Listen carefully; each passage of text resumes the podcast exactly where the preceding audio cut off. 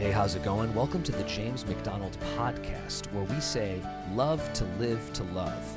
That's our focus, that's our passion, and we invite you to let God's Word have that impact in your life right now. Here's Pastor James. Have you ever noticed this? When you call somebody on the phone, uh, you, uh, you know, usually start with the big things. Hey, the reason I'm calling is, and, and oh, oh, yeah, and I also really need to tell you, and you get through that. And then when it's time to hang up, you, you do like three things really fast at the end, you know, and also, and okay, and I'll tell you, and tomorrow, and, and, and how many people think your phone calls kind of go kind of like that? Big things first, all the little stuff at the end. Come on, is that right or not? All right, so, so, so, that also happens when you're writing letters. When you're writing letters, you start off with the main thing I want to talk to you about is, and, and then at the end, you put a bunch of little stuff in, and that happens in every biblical letter too. So, um, the, pa- the part that I've got here is kind of difficult to outline. You'll understand it if you understand this. Um, this message is about two things, and then I'm going to say two things, and then about the second thing, I'm going to say three things, and then about the third thing, which is about the second thing of two things, two things, second thing, three things about the second thing. Then I'm going to say six things about the third thing, which is one of three things about the second thing, which is one of two things. If you have even a partial sense of what I'm talking about, turn to your neighbor and just very confidently say, I get it. Philippians 4:10, uh, the title of this message is Everyday Joy Through Contentment. Verse 10. I rejoiced in the Lord greatly that now at length you have revived your concern for me. Uh, first of all, this I rejoiced in the Lord. That's fantastic because Paul has been saying now multiple times through this book about everyday joy. He's been exhorting us, rejoice in the Lord, rejoice in the Lord. In fact, in chapter 3, uh, verse 1, did, I, don't, I don't know if they preached on this, I don't think they did. He, he, he feels like he's repeating himself. So in chapter 3, verse 1, he says, To write the same things to you is no trouble. In other words, I keep saying the same things over and over. Rejoice in the Lord, rejoice in the Lord. It's not a problem. I'm going to keep saying it because it's so important. And, and he says, and it's safe for me because I feel the Holy Spirit is leading me to write this to you. And so when I'm done, I want to make sure I got the main thing said. So I'm going to keep saying it. And in chapter 4, verse 4, which we just read, he says, Rejoice in the Lord always. But I think this is the only time Paul describes himself as rejoicing. Now, a little bit about the word rejoicing. Uh, rejoicing is the verbal form of joy. You eat food, you throw a ball, and you rejoice joy. When there's joy in your heart, the rejoicing is it's coming out in your words of praise and thankfulness, in your uh, countenance, which sh- is shouting, God has been good to me, in your smile, in your interactions with people, all right? Uh, rejo- joy uh, coming out, that's what rejoicing is. And notice that Paul says that he rejoiced in the Lord. What's the adjective he uses to describe that? Come on. So we're not having some little bit of uh, outing of his joy here. Um, we're, we're, hitting a new watermark here. Hi, I uh, rejoiced greatly. What was it, Paul? What was it that caused you to rejoice greatly? Well, he says that now, at length, uh, to appreciate this, you have to be reminded that Paul is uh, under house arrest. Some people say that he was actually in prison. Some people say that he was, uh, for sure, his legs were in chains. For sure, he couldn't go anywhere he wanted. He was a Roman citizen, though, and he was awaiting trial that would lead to his execution. He was a martyr for the gospel. So, um, you know, going through some pretty tough times. And um, uh, Paul was what we would call a vocational minister of the gospel. I am blessed, incredibly privileged to be. We're all ministers of the gospel. I'm a vocational minister of the gospel, which means that I'm blessed and privileged to live uh, of the gospel because of the generous offerings of the people in our church. And Paul didn't start out that way. No, I didn't either. Most people don't. Paul started out as a tent maker. He would make tents during the day and then he would preach in his spare time. But by the time he'd planted a few churches, those churches were supporting his vocational ministry. And Paul was like, I can't spend my time making tents no more. I gotta, I gotta be full time at this. If y'all could help me, and they did help him. Uh, the Thessalonians Nicans, the Bereans, Acts 17 talks about that, the people in Athens, in Corinth. But his biggest, Paul's biggest supporters were the Philippians. And what's interesting is, is that, that they didn't uh, uh have very much. The Bible says that they gave out of their poverty. Isn't that awesome? Sometimes the biggest gifts you give are when you feel like you have the least to give and someone needs you or your time or something you have and you feel like you don't have much but you give it anyway. We always say not equal gifts but equal sacrifice. And when you give when you don't think you can give, that's that's an awesome God honoring thing. The Philippians were like that, but apparently their giving had stopped for a time. Maybe they just weren't able to. And so Paul was there under house arrest and here comes the gift from the Philippians. He's closing the letter. He wants to make sure he thanks them. And he says, I rejoice greatly that now at length, so there was a time when he was like, What happened to these people? And Paul had said in 2 Timothy, At my first offense, uh, no one was with me, everyone deserted me. And so there was a time when he didn't have his needs being met. He said, You have revived your concern for me. Now that's a big deal. And it reminds me of something that may surprise you uh, about me, but um, is anyone surprised to learn that I uh, really, not a little bit, really like flowers? You gonna go with a yes or a no on that?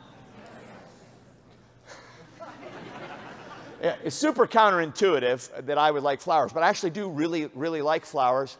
Not that I know a great deal about them. I did learn when Kathy and I were uh, first married and our kids were very small. We were living in Arlington Heights and we had a little sidewalk down the side of our house and a little, little strip of uh, dirt between the sidewalk and the house. And I don't know if you know this, but did you know that there's a kind of flower that you don't have to plant every year? I know this is the kind of stuff you come to church for, and here, there it is, right there. Uh, these are called, what are they called? Oh, so this isn't news then. So perennials is a kind of flower that you plant, and it's like this little thing that looks kind of like a walnut. They call them. Did you know that you can't plant those just anytime you want? They have to be planted in the fall. Okay, so fall. So you plant them in the fall. Um, um, and so we had our box of them. I think we got them the end of September. My wife was like, plant the bulbs, plant the bulbs, plant the bulbs, plant the bulbs, plant the bulbs. Any men with me on this? Uh, tomorrow, honey, tomorrow, tomorrow, tomorrow, tomorrow, tomorrow. It's November, plant, and I, she, Kathy doesn't have to raise her voice. She has a look that means do it now. And I do, and I did, and but not great because I went outside, dug the trench with a little trowel, dig the trench, at the top off the box, tilted over, bulbs in the thing, dirt back on, done. Did you do it? I did it. It's going to be amazing. Can't wait for spring. Was I wrong? Another piece of information did you know that the little walnut thing called a has to be planted with the point up? who knew who did not who knew that? I knew you then. Where were you when I needed you? I needed you so badly. And, and so when spring came, of course, we were pretty excited about our bulbs coming up. And, and Kathy's like, oh, let's go check and see if they're not up. Let's go check and see if they're not up.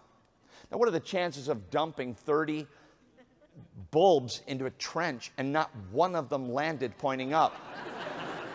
I think eventually we saw these like just little kind of things that sort of, I don't, I don't, it was a disaster. All, and then all the neighbors' bulbs were coming up, so I didn't have a defense anymore, and and um, and uh, so we had to pull them all up and replant them in the next year, and blah blah blah. The word translated revived there.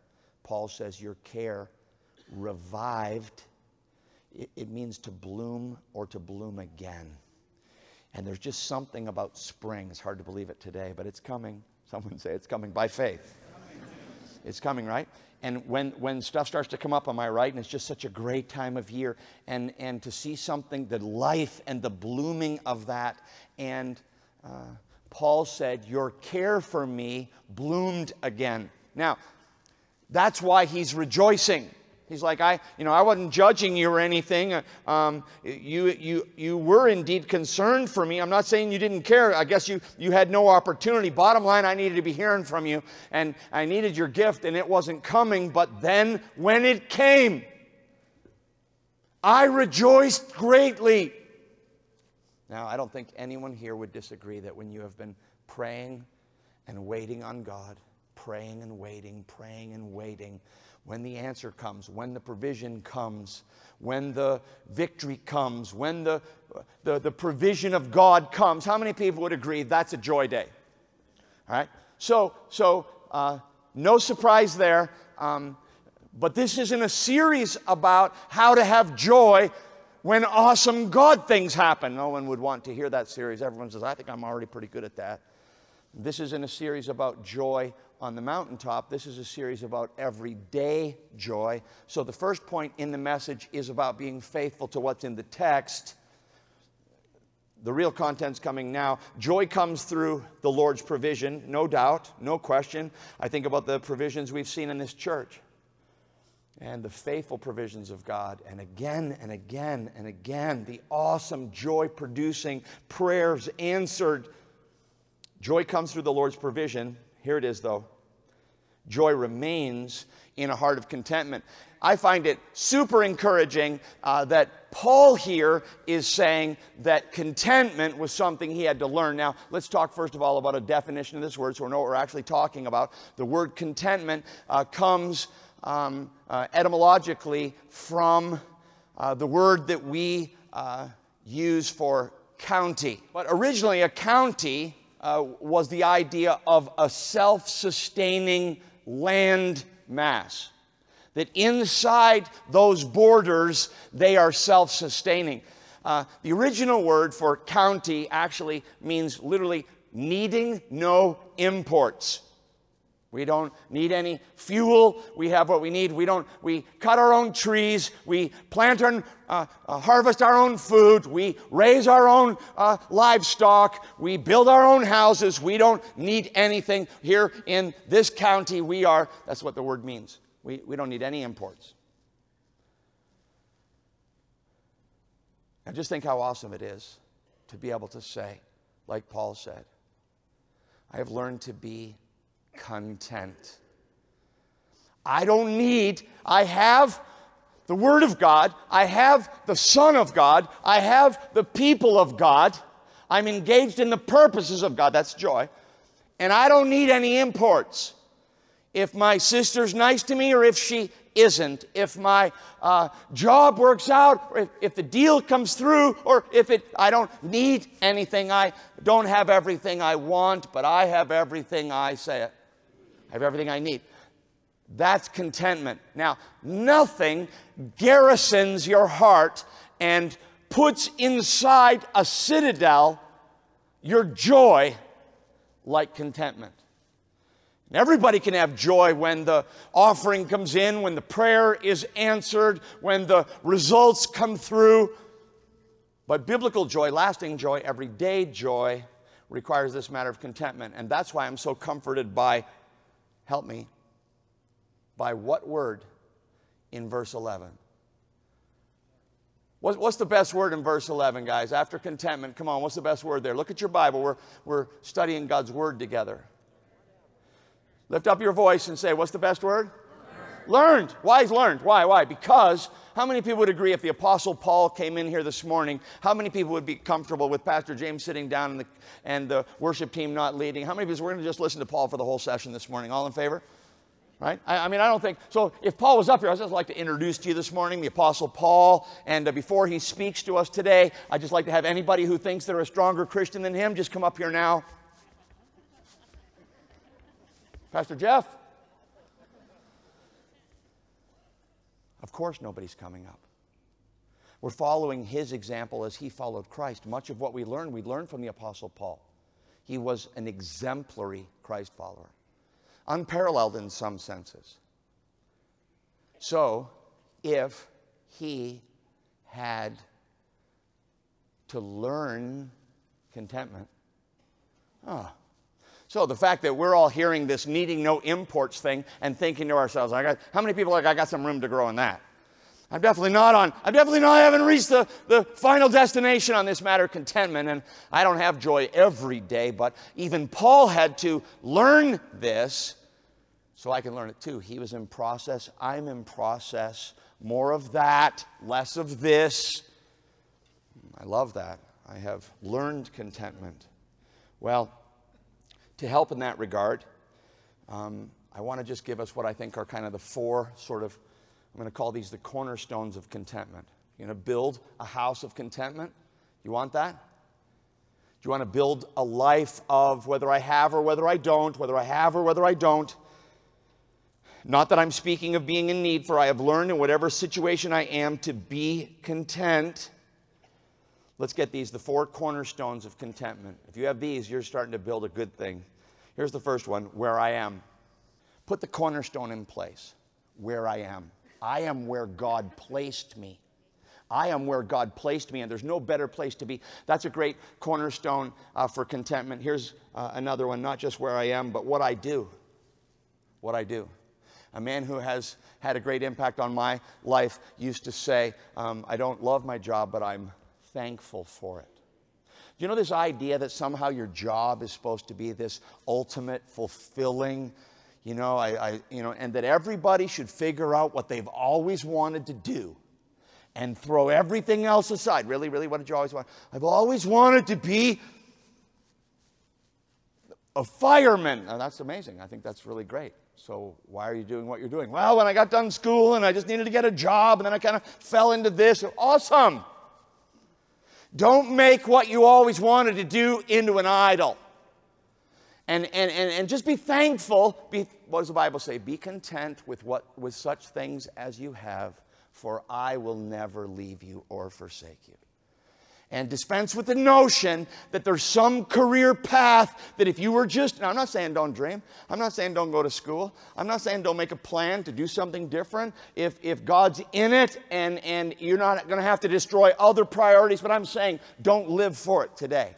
Don't suspend your contentment and and ward off your everyday joy because you think that when I have, and it isn't just those things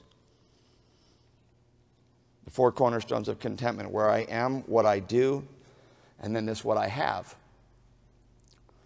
And, and you know, I'm just going to be a lot happier when we have a deck. And when we built our house, we just didn't have the money for the deck. And, but this spring, I'm going to get that deck built. And I can just imagine us out there having that barbecue and that great evening, and it's sunny, and the kids are around, and, and whatever that is to you, whatever that is, that thing, we find so often that the things that we had to have are so, so much less than we ever thought that they would be. And many people here are sitting here with things that they never thought that they would have and have discovered. In fact, have discovered that they were nothing. And in fact, I have uh, seen that frequently those who have much or those who have everything that they could want actually have with it great misery. At least those who have less can think forward to something, but those who have nothing to look forward for, everything they could want have, has arrived, um, have had to conclude with finality that there is nothing in things.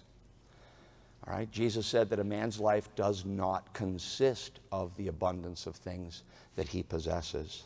That's a cornerstone of contentment. Where I am, what I do, what I have, and then this who I'm with. Nothing is more punishing on your family, on your loved ones, on your small group leader, on your pastors than your discontent. And my, if you were just, if you were just, and listen, to turn to the other people in your life and to ask them to be for you what no person can be for you. And the man who hates his job and the man who hates the winter who comes home and, and, he will begin to pound and punish his family because he knows something's missing and he will begin to blame them. And it is not them, and that is great wickedness and cruelty. And more gently, the woman who has a list of what her man needs to learn and is on it, on it, on it, as though the arrival at that destination would relieve the cavity in her soul when it cannot. That, my sister, is also great sin. And happiness is not found in where I am or where I work or what I have or who I'm with. Now, I'm not saying that a bad job and a, and a difficult marriage can't make life harder, but Jesus Christ has promised to be all that we need in the middle of that You're like, oh my gosh, this is, huh? Paul had to learn it. Paul himself had to learn this. No one is born with this. This is not a temperament thing. Well, she's just always been so. Some show their discontent, others hide it inside a boiling sea in their soul. But everyone has to learn it. Well, how do you learn it? Come on, everyone ask me. How do you say it? How do you? Contentment is learned through, this is the, so those are the two things. Joy comes through provision. Joy remains in a heart of contentment. Now we're on to the three things we want to say about the second thing, which is contentment. Here's the first thing about the second thing contentment is learned through circumstances, verse 12. He says, well, What did you learn, Paul? Well, he said, I learned, I know how to be brought low, and I know how to abound. Now, those, if you want to enroll in the school of contentment, there's two semesters. All right? Semester one, I know how to be brought low. Ah, I'm really looking forward to the second semester. First semester, I know how to be brought low. You say, well, everyone knows that. Incorrect. Uh, many people say, my head, it, like in the poem Invictus, my head is bloody but unbowed. And many people say, I will not go down I, will, I don't apologize. I will not go down. You have not learned how to be brought low. I, I have a ton of things to learn, but not many pastors doing this as long as I've been doing it can't testify. I've had to learn how to be brought low. And this is one of the things that God uses most frequently in the training of his children. He's like, you just get down, just get down really low. And you're like, how long am I going to be? Stay down. Stay down. You need to learn how to go down, and you need to learn how to stay down, and you need to learn how to not be bitter, and you need to learn how to love God and others more, not less. Listen to me. Awesome, awesome things come when you learn. Paul said, I had to learn this. I had to learn contentment, semester one. I had to learn how to be brought low. Seems like that's a course we re enroll in. A second semester, you're like, oh, I've been so looking forward to the second semester, learning how to abound. Bring it on, God! This is going to be awesome. I'm going to have more blessing than I know what to do with. I've been waiting for this day. That's not as great a course as you'd think. And most who have much would tell you that the responsibility, the demands of others, the uncertainty of what to give and what to enjoy, the pressure of all of it, hanging on to it, multiplying it as the scripture requires, not letting your heart, Bible says, if riches increase, do not set your heart upon them. The, the, the pressure of not failing in abundance is equal to or greater than the pressure of not failing when you're brought low. And like, I want my money back. This is a free course, first of all. All right? These courses are free. And all of God's children are enrolled. Have you passed both semesters even once yet? Because then you go through a good season and then you re enroll and take both the courses again. Paul was in it constantly. I know how to be brought low, and I know how to abound. In any and every circumstance, I have learned the secret of, in case we didn't know what he meant by brought low and abound, he, he's going to reiterate it. I have learned the secret of facing plenty and hunger, abundance and need. So there's no question plenty, hunger, abundance, need, brought. So let's put them together in groups. Brought low, hunger, need. That's the first semester.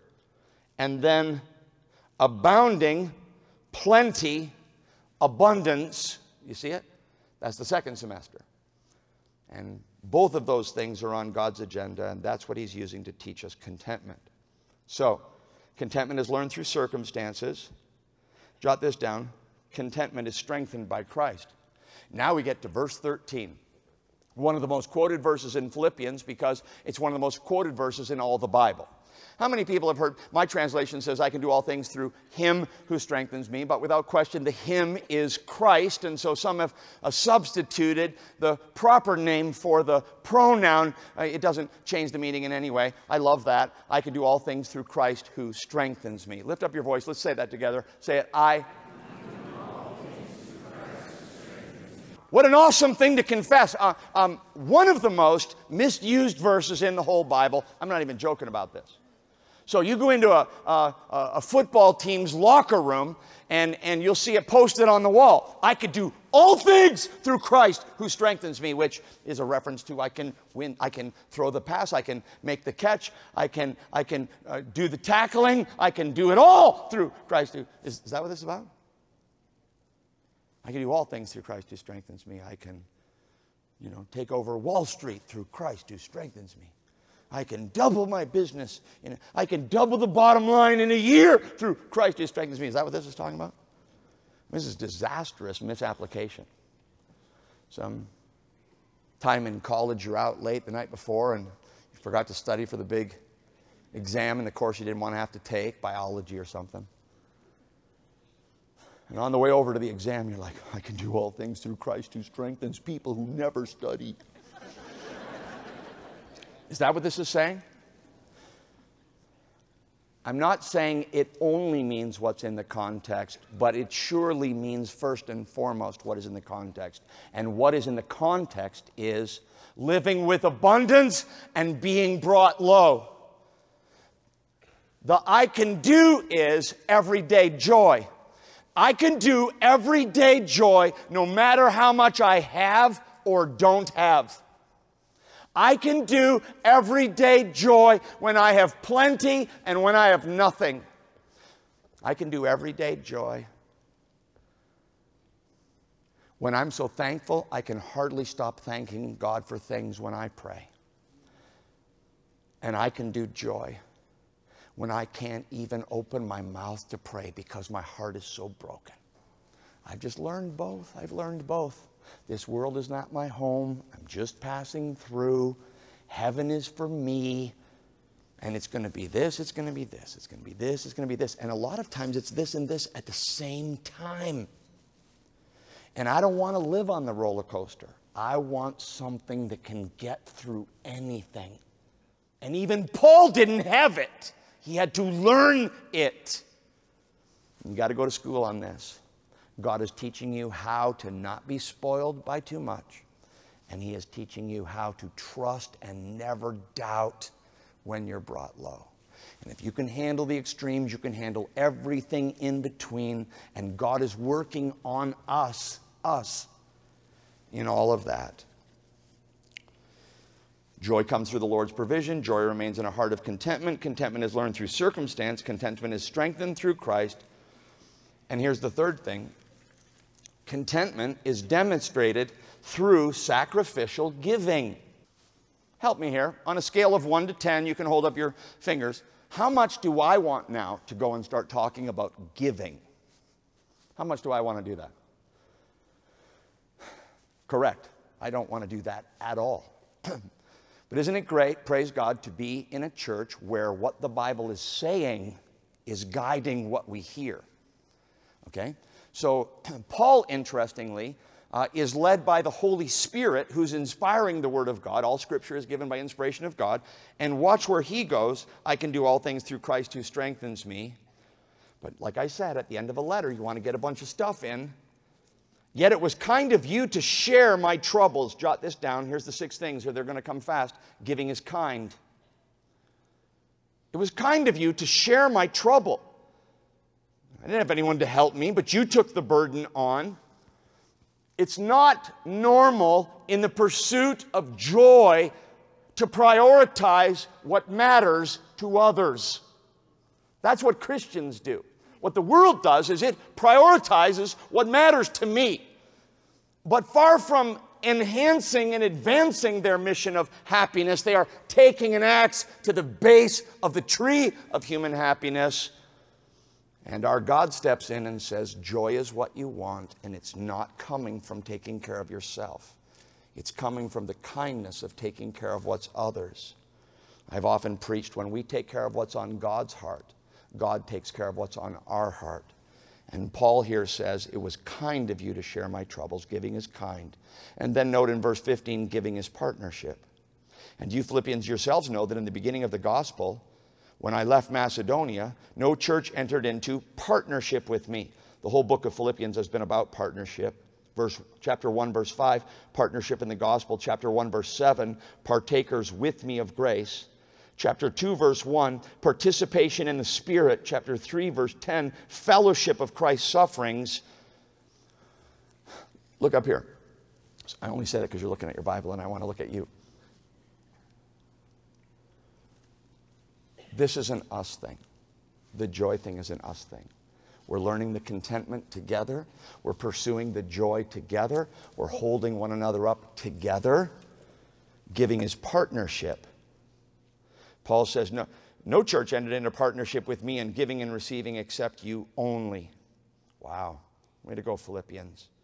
Even in Thessalonica, you sent me help for my needs once and again. Notice that giving is ongoing. Once and again. Not that I seek the gift, what every preacher feels. What every preacher feels. Trust me on that. That's why so few preach about giving, because they don't want to have that feeling of the feeling that you're feeling, that he's feeling that this is in his best interest when he's just trying to be faithful to the scriptures. Paul was feeling it. I feel it. Not that I seek the gift, I seek the fruit that increases to your credit. And Paul says, I don't care about the gift, God's going to meet the need. What I want is I want you to be part of the fruit of all of that, not just coming and taking like consumers who know nothing of joy do, but giving because it's kind and partnership. And yes, it's ongoing.